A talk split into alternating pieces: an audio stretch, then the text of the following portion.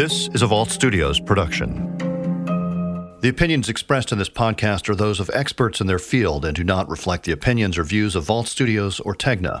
Additionally, all suspects are presumed innocent until proven guilty in a court of law, and any and all crimes are alleged until a court finds otherwise. I'm Eric Flack. This is Anything You Say, an inside look at the tactics the experts use to get a suspect talking. I know, I know you want to tell us.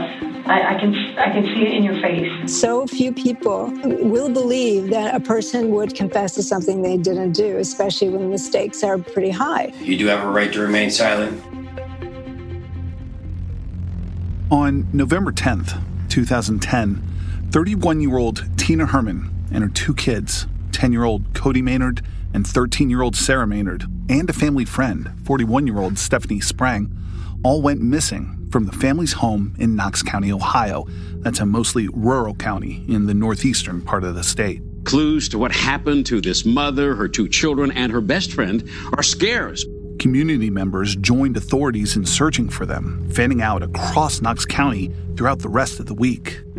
Deputies have surrounded the home of Tina Herman. Now, tomorrow, the support continues to roll in. Tomorrow, uh, a number of neighbors plan to meet at 7 a.m. at the Brown Environmental Center to search the surrounding area. After days of searching, investigators recovered a handful of items connected to the case, including trash bags and a tarp. A Walmart receipt and surveillance footage would lead them to the person who purchased those items. The Knox County prosecutor says investigators relied on barcodes to pinpoint the date of purchase, and right there on surveillance video, they found Matthew Hoffman meticulously selecting trash bags from store shelves. That break in the case led investigators straight to the suspect's home. Four days after Herman and her two kids and her best friend were last seen, a SWAT team in Knox County, Ohio, busted into Hoffman's residence. They quickly located and arrested their suspect upstairs. As they proceeded to search the rest of the home, they found something unexpected, something strange. The whole place, it was packed with leaves. They were everywhere, bags of them lining the walls and piles covering parts of the floor. And when officers made their way down to the basement of the home, they discovered even more leaves. But that wasn't all. In a crawl space on top of a makeshift bed of leaves, they found 13 year old Sarah Maynard. She'd been held against her will for days, but most importantly, she was alive. Hoffman was arrested on Sunday. The girl was found bound and gagged at his Columbus Road home in Mount Vernon. The girl is now with family. But the three others, Sarah's mom, brother, and that family friend, they weren't in Hoffman's home. There could be a chance that these folks uh, may still be alive, but we, like I said yesterday, we have to be very realistic that uh, everything uh, evidence-wise and that the time period, no one's heard or seen from them. The likelihood is, of course, that they're that they are not alive. Alive or not, perhaps the only person who could lead authorities to Tina Herman, Cody Maynard, and Stephanie Sprang was Matthew Hoffman. Following his arrest, Hoffman was taken into an interrogation room at the Knox County Sheriff's Office. Hey, Matt. Matt, I'm Roger Brown. I'm a detective here at the Sheriff's Office. Okay? Okay, you want to take your hat and stuff off? Coat? So basically, what I first noticed uh, when Matthew was brought into the police department, he's sitting there, he's uh, handcuffed behind his back, he's wearing a heavy winter coat, uh, he has a winter hat on. Uh, he looks very hot and uncomfortable. This is Tammy Lee, an agent with the Colorado Bureau of Investigation in Denver. If her voice sounds familiar, well, that's because you heard it on the very first episode of Anything You Say, which looked at the interrogation of Chris Watts in Colorado. Lee was actually one of the agents who interrogated Watts over the course of two long days. She knows what it's like to sit across from a murder suspect for hours on end. No one's really talking to him, no one's uh, making small talk with him. Uh, he's not offered any water, coffee. There's no joking going on. Everything at that point seems very serious. Uh, the room seems actually very cold um, which many times is on purpose. Uh, a lot of times, you know, you don't want other people to interact with your suspect. Uh, you want to be able to come in and be the person that's, you know, going to break that cold tone or continue it depending on how the suspect reacts. But in this case, the suspect doesn't react, at least not verbally. I think you know what we what we want to talk about, but we need to find some find some people. Matt, can you hear me? As Detective Sergeant Roger Brown and Lieutenant Gary Roller of the Knox County Sheriff's Office ask questions, Hoffman, he just sits there, silent, staring down at his handcuffs, refusing to give them even the most basic information. Matt, do you go by Matt or Matthew? We'll give you a minute, man, if you need to think a little bit. Just tell us when you're ready. It becomes really difficult when a suspect decides not to talk. Um, we're kind of, as detectives, usually scrambling. Um, we're just trying to fill that silence most of the time with information, um, not letting the suspect uh, forget about why he's there, putting you know information about the case to the suspect trying to appeal to him on some level to get him to talk but it becomes very very frustrating i can't imagine a more frustrating uh, interrogation with the suspect than one that refuses to talk just flat out won't say anything Matt, are you here with us? Matt. Hoffman continues to sit in silence for about 10 minutes, almost completely motionless. That is, until Detective Sergeant Brown introduces the idea of closure. You know, other people, there's family members out there of other people, and they all they want is closure. That's all they want. They've been up for days like you and I have, you know?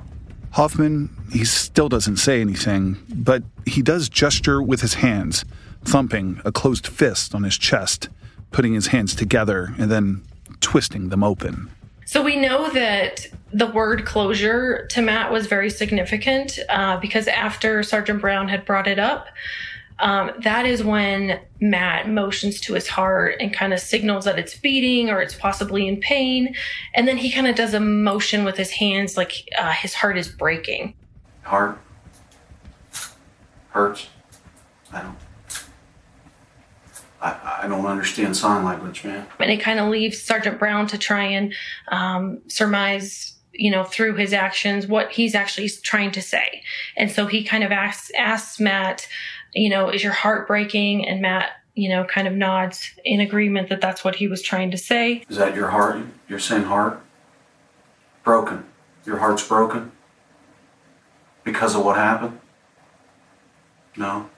Someone broke your heart? You know, and this is the first time that Matt actually gives some sort of response to anything that's been said so far. Um, and it kind of, you can kind of tell in the room how it kind of just breathes life back into the investigators. And they're like, okay, we can go, you know, another 30 minutes. We can go another 40 minutes. Like, I, you know, that's what they're thinking at that point. They're both exhausted. They've been working days on end. And the fact that Matthew is now starting to respond, even if it's just, nonverbal, um, using, you know, sign language to them, it's like, okay, we've just broken through a little bit and Matt is responding to us. But this breakthrough, if we want to call it that, it's followed by more silence, a lot more silence, as the detectives continue to ask their questions. They're peppering Hoffman with questions and statements, um, just trying to elicit any type of response, um, even while Matt remains basically comatose and stoic. I know you can talk to me, man. What do you want from us? Tell me what you want from us. You gotta talk to me. We talk to a lot of people before we come to see you, so we know you can talk when you have a suspect that refuses to talk, I mean, it's all about patience. It's all about perseverance. Who's going to give up first? And you never want to be the one that's going to give up first as being the detective. You want to wait them out. You want to um, exhaust them. You want to let them know, you know, this can go on forever. You're going to be the one that cracks before I do. One of the strategies Agent Lee notices the detectives using to try and get Hoffman talking is essentially the good cop, bad cop thing you see in movies and TV shows. Sergeant Brown is taking a more direct, authoritative tone, whereas Lieutenant Roller, he's relaxed, understanding. When one interrogator, you know, kind of takes that role of, you know, the authoritarian or the father type figure, um, and then they leave the room, especially like in this case, Lieutenant Roller immediately takes his chair and uh, begins talking to Matt almost like a big brother. I just want to talk to you. All right? But if you don't want to talk to me, that's fine. Got no problems, man. No problems with that at all. But I'd like to talk to you. And that is very significant and it's very common, commonly used in interrogations, um, where one will, you know, have kind of a specific role uh, to the suspect. And then once that, that person leaves, another one kind of feels another role. If you want to talk to Gary, I'll leave. If you want to talk to me, Gary can leave. As the two detectives take turns, over an hour goes by without so much as a single word from Hoffman. It's not clear if the detectives are any closer to getting Hoffman to talk, let alone getting him to answer questions about the case. So, why continue? Why stay there with him, asking the same questions over and over? Well, Agent Lee suggests that, as an interrogator, it's important to show a suspect that you're not going anywhere, that if they're willing to stay in that room and sit there, then so are you. So it may seem strange for people, you know, outside of law enforcement to wonder why these detectives stayed in a room so long with someone who was not giving them any information and refusing to respond at all. And for us, you know, Matthew is not asking for an attorney. He's not asking to leave. And we, we know as investigators that Matthew at the end wants to relieve the pressure of everything that's happened. We know that he doesn't want to leave that room unless he tells the truth. Um, that's just basic human instinct. So, you know, we have, they have missing, you know, they have three missing people, uh, still, and they're getting a lot of pressure. And there's no way those investigators who are that dedicated, who have been working days on end on this case, are going to give up and leave that room. They are setting the tone that, you know what? I don't care if you don't want to talk to me, if you're just going to sit there, we're not going to leave. We're not going anywhere. Also, keep this in mind. This interrogation, it's not just about Hoffman. It's about finding out what happened to those three people who are still missing you can see it on their face the amount of pressure that they're under even if you know there aren't people knocking at the door saying hey you know have you got any more information, you can see their phones going off. You can see them getting text messages. There are hundreds of people looking for these missing, this missing family and neighbor, and they're very concerned. Um, but at the same time, they know, hey, this guy's not saying anything, but if we turn up the pressure, what is going to happen? What, is, what could be the result of that? And that could be that Matthew says, you know what, I'm done. I don't want to be here anymore. I want to leave. I want to go back to my jail cell, whatever it is. And then they have nothing. So there's this delicate balance and almost a dance with Matthew that they need to try and get information, but not under so much pressure that he shuts down. Because the second he shuts down, then no one wins. And they are the direct line of communication to the people out in the field trying to find these people. And if they stop getting information from Matthew, their information flow stops and everyone is at a loss. So the detectives, they stay the course, hoping that something they say will get through to Hoffman. This sucks. This is one of the worst interviews I've ever had to do, Matt.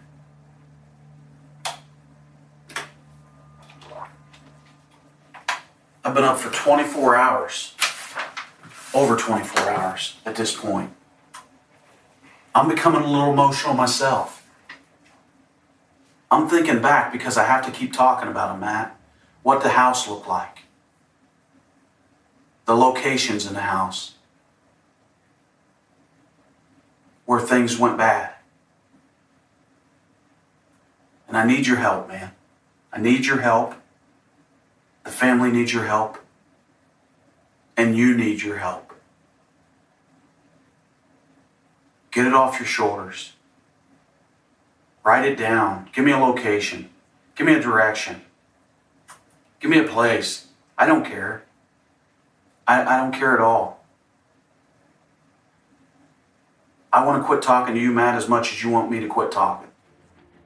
To me, Matt just sitting there um, listening and not saying anything. Uh, you know, most of the time his eyes were closed. And it was one of those things, it was like, okay, I don't have to look at you. I don't have to see what's happening around me.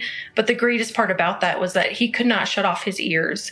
He had to take in every piece of information that the detectives were feeding him.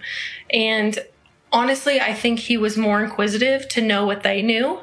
Um, because while he's sitting there, he's learning about the case. He's learning about information that the detectives are sharing with him or conversations that they're having with other people, um, you know, whether true or not, you know, the condition of Sarah, whether they've found, found the bodies. Um, you know, sitting there is actually an advantage to him because he's learning about the case as time goes on, just even listening to the detectives talking to him. After nearly four hours, a new interrogator, Agent Joe Dietz with the Ohio Bureau of Criminal Investigation, replaces those two detectives. Hi, Matt. Agent Dietz focuses the conversation, if we can call it that, on Sarah, explaining he's been down at the hospital with her, getting her story and making sure she's okay. And then finally, Hoffman says something. I can't tell you anything because I don't know. You don't know? I, I knew I must have done something wrong. And I found her in my house. She's tied up. And so I took care of her.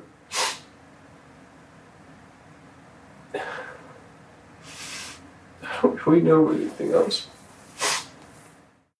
The fact that Hoffman started talking was a huge win for investigators at that point. It doesn't matter what he said, the fact that he was talking, we can work with that. We, you know, he's actually, he actually gave a ton of information in just those three statements that he said. When he said, I knew I must have done something wrong. I found her in my house and I took care of her. He's acknowledging a huge part of the case um, to them at that moment. And that is huge. At what point did you find her tied up in your house? Thursday? Thursday. Did you ask her? Did you speak with her about, you know, what happened? How did you get here? You know, anything like that? She said I'd done it. I figured I had done something I didn't know. I just could try to put pieces together. Did you recognize her as someone that you had seen before? And, you know, did you realize that this is a person you'd seen before that now was in your house? Or I don't know didn't her. make that connection? You don't know her? This was the first sign in hours that the interrogators that they might be getting somewhere. But a few seconds later, Hoffman puts his head down on the table and he says he doesn't want to talk anymore. And then he just goes back to sitting in silence for the rest of what would end up being the first of multiple interviews. The next day, Hoffman, he comes back in, but this time it's with FBI Special Agent Kristen Cadu, who simply introduces herself to Hoffman as Chris. Hi, Matt. Hi, my name is Chris. I wanted to talk to you for a second if I could. Just gonna close the door. How you doing? I immediately noticed she looked so friendly. She was wearing this yellow, bright colored sweater cardigan. Um, she has no visible firearm that you could see. Um, and her demeanor just seems very sweet, motherly. She immediately introduces herself to Matt. She calls him Matt, like, hey, it's your nickname. Hey, don't worry, call me Chris. She doesn't even say, you know, I'm FBI Special Agent Chris Cadu. She just introduces herself as Chris. She's trying to make it as friendly as possible. And to me, she comes across as this most motherly figure to him. Well, I just wanted to talk to you briefly and make sure you're doing okay and see how everything's. You look pretty exhausted. Unlike the previous interrogators, Special Agent Cadu doesn't bring up Sarah or Sarah's missing family members right away. Instead, she makes the interview about Hoffman, about how he's doing, about how he's feeling. I think she realized early on that the prior interviews where they tried to appeal to Matthew by saying, you know what, you should do this, you should tell the truth out of compassion for Sarah did not work. So at this point, you know, that she switched tactics. And at this point, she's in there trying to convince him that she has compassion for him, specifically like his own mother would have compassion for him. So I think her switching from, Hey, we're not going to talk about, you know, the compassion for Sarah anymore. We're going to talk about my compassion for you. I feel bad that you're in this situation and I want to help you out of it. I'm going to be your lifeline. I'm going to be the person that you can count on uh, to go through this with you and walk through the fire with you. After about 30 minutes, that approach, it starts to pay off when Hoffman finally starts to speak again. In a voice barely above a whisper, Hoffman says he thinks he's crazy, that he knows he must have done something bad, but he doesn't know what it was. I don't know if there's other people are. What other people? Who was those guys grilled me about yesterday?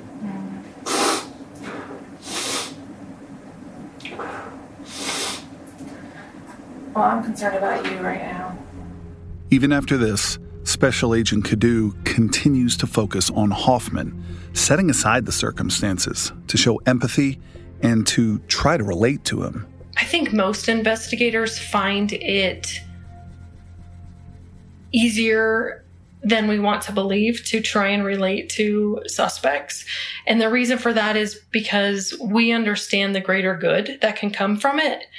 Um, we understand that, you know, trying to relate to a suspect, even if it's something horrible, you know, sexual assault of a child, uh, murder, kidnapping, anything like that. Um, you know, if we can pretend to relate to that and it ends up making that person confess and getting some closure for those victims, it's all worth it. Hoffman, he goes quiet again for a little while, but later on, as he and Special Agent Cadu eat pizza together, he asks her some questions about the FBI, about training at Quantico, and having a sense of purpose. He even talks a little bit about his own personal life, about his criminal history, about some time he spent living in Colorado. So I did go out to Colorado after I graduated high school. Did you? Where in Colorado? Steamboat? And where is that in relation to Denver? Is it close? It's the northwest part of the state. Okay. And so I had the intent of going skiing. I don't went snowboarding, but to ski town USA. You know, we see numerous hours of Matthew being talked to by numerous male investigators. And it's really not until uh, Special Agent Cadu walks in the room and you know, has this sweet motherly demeanor that we really see that Matthew kind of uh, changes. He, you know, now becomes inquisitive about her life and, you know, her job, which we had not seen before. Matthew had not engaged any of the other investigators, you know, about personal um, aspects of their life like he did with Special Agent Cadu. Even though Hoffman is still not giving answers about the case, Agent Lee does see value in the fact that Hoffman is opening up a little at all. She's building that rapport. And even though Matthew's not giving specific details about the case, he's not, you know, talking about what happened or where the bodies are located, he's he's engaging special agent Cadu to the point where you know we've opened the lines of communication. He realizes you know we're good people. Um, you know we have his best interest at heart. Um, she's trying to convey you know you know i'm like your family. You know i'm going to make sure that you know you have food and water and t- you're taken care of. And all of that goes to play a huge role even down the line of hey am i going to talk to these people again? Am i going to share information from that with them? So even if he's not actually relating direct information about the case, just the rapport building of sitting there eating, talking about, you know, things that don't even matter are so important because it's getting him talking, it's getting him used to, um, you know, having a conversation, and it gets him, you know, more likely to actually start talking about the case and where the bodies are located. Special Agent Cadu carries that progress into a third interview later that day and then a fourth interview the following morning. She's joined again by Agent Dietz, and as things get going, Hoffman, he almost seems like a different person compared to those first couple interviews. He's openly chatting with the two agents. You guys just starting your day? Well, pretty much. It's about nine thirty. A little bit earlier. You normally an early riser, or or do you stay up late and sleep in? So all of the rapport building that was done up until this point um, played such a huge role because now he feels comfortable. Now he knows them. You know, Kadu is reading him a message off of her cell phone from his mother, letting him know that, you know what, no matter what you say, your mom's going to still love you. Um, she's releasing this burden of guilt um, and actually giving you permission to tell the truth. And none of that would have been possible if they wouldn't have done the hours and hours and days and days of rapport building with Matthew. But the agents, they know they can't keep making small talk and building rapport forever. They need to start getting some answers. But by this point, Hoffman has spent more than 10 hours talking to investigators without offering any clues as to what happened to Tina Herman, Cody Maynard, and Stephanie Sprang. But this interview, it was going to go a little differently. The agents didn't know it, but Hoffman, he had a plan. As soon as they all sat down in the room, he mentioned he was going to need a bathroom break pretty soon. And after finishing his breakfast, he speaks with Agent Dietz alone, asking a few questions about the recording equipment in the room. So isn't that a microphone? No. Then Hoffman asks for his bathroom break, seemingly a normal request. This coffee's kind of getting me. Can we go to the bathroom? Yeah. All right. No. You're not gonna try and overpower me and take my gun or anything, right? No, you might. If you want to, you can give it to someone. Okay. I want to use the bathroom. Once he's alone with Agent Dietz in the bathroom, where there is no recording equipment, Hoffman says he remembered what happened. All of it. Agent Dietz would report that Hoffman said he had a dream about a food processing plant, and in the dream, he opened up a garbage bag and saw chopped up body parts, and then everything it came back to him, including the location of the bodies of the three people who were still missing. He said he wanted to write it down on a piece of paper and have a legal document created through an attorney so that the information would only be revealed upon his death. He then said he wanted to stage an escape attempt during which Agent Dietz could shoot and kill him, triggering the release of the document. When Agent Dietz said he couldn't agree to that plan, that he couldn't kill anyone for information, Hoffman said he had only been pretending to remember the location of the bodies to try and get himself killed. When the two returned to the interview room, Agent Dietz fills Special Agent Kadu in on what happened in the bathroom. Matt said that he had a, that the dream dealt with a food processing plant, um, where they chopped food up, and that there were ba- garbage bags there that were that then he opened or looked in the garbage can or bag, not sure which, and um, he saw you know body parts, you know, chopped up stuff, and that that put a knot in his stomach. And he stopped me you want me to stop, man. If there's a part here, the, a knot in his stomach, and that he wanted, and that then it came back to him, you know, about what he had done. he did what any good investigator or detective would do. He brought Matt immediately back to the room and he basically reiterated everything that was said outside of the room. Because if for some reason, you know, Agent Dietz was making that stuff up, Matthew would have had the opportunity to say, I don't know what you're talking about. That's crazy. I never said that. But Matthew never says that because he is basically reiterating everything that was just said when they were outside of the room. What Matthew wanted to do was he wanted he said that this dream had revealed to him where where the bodies were and that he knew it all and he's willing to give it up. What he wanted to do was he wanted to write it to um, some lawyer he might obtain and then have us go out on a trip to show him where it was Mhm. and then try and escape and have us shoot him and kill him. He wanted me to Mhm. agree to that, to do that. That that was part of the deal. And then the lawyer would reveal that upon his death, the location of the bodies. That's why he wanted us to go in the bathroom, take my phones off, all that. Gotcha.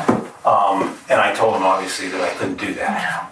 Hoffman goes back to saying he doesn't remember anything, and about 30 minutes later, the interview comes to an end. We're done. We apparently are told we are done. keep everything we've said in mind for you. Talk, think about it, and think about what you can do for yourself after you talk to an attorney and the deal that you can make for yourself. If we're talking about what's best for you and if that's most important to you, talk to an attorney and they'll let you know that that's the best deal you're going to get if you come forward and don't let us continue on with having hundreds of volunteers dredging up everything. That that's going to be the best thing for you. But we have to stop. It's very, very frustrating to have someone come that close to a confession, um, give you information, and then basically try and take it back at the end. Um, it's frustrating. Obviously, we don't take it back. Whatever you've said, you've said. You know, there's no take backs when you admit to things like that. I can't imagine how frustrated and deflated they were after they spent that much time with him. He started to admit some things in the bathroom. They brought him back in. They reiterated everything that he had said. And then he kind of starts stepping backwards. You know, I can just imagine their frustration with Matt at that point. On November 18th, four days after Hoffman's arrest, Knox County Sheriff David Barber announced an update in the investigation. Today, this investigation took uh, a major turn that we have uh, discovered and recovered uh, the remains of uh, Cody Maynard, Stephanie Sprague, and Tina Herrmann.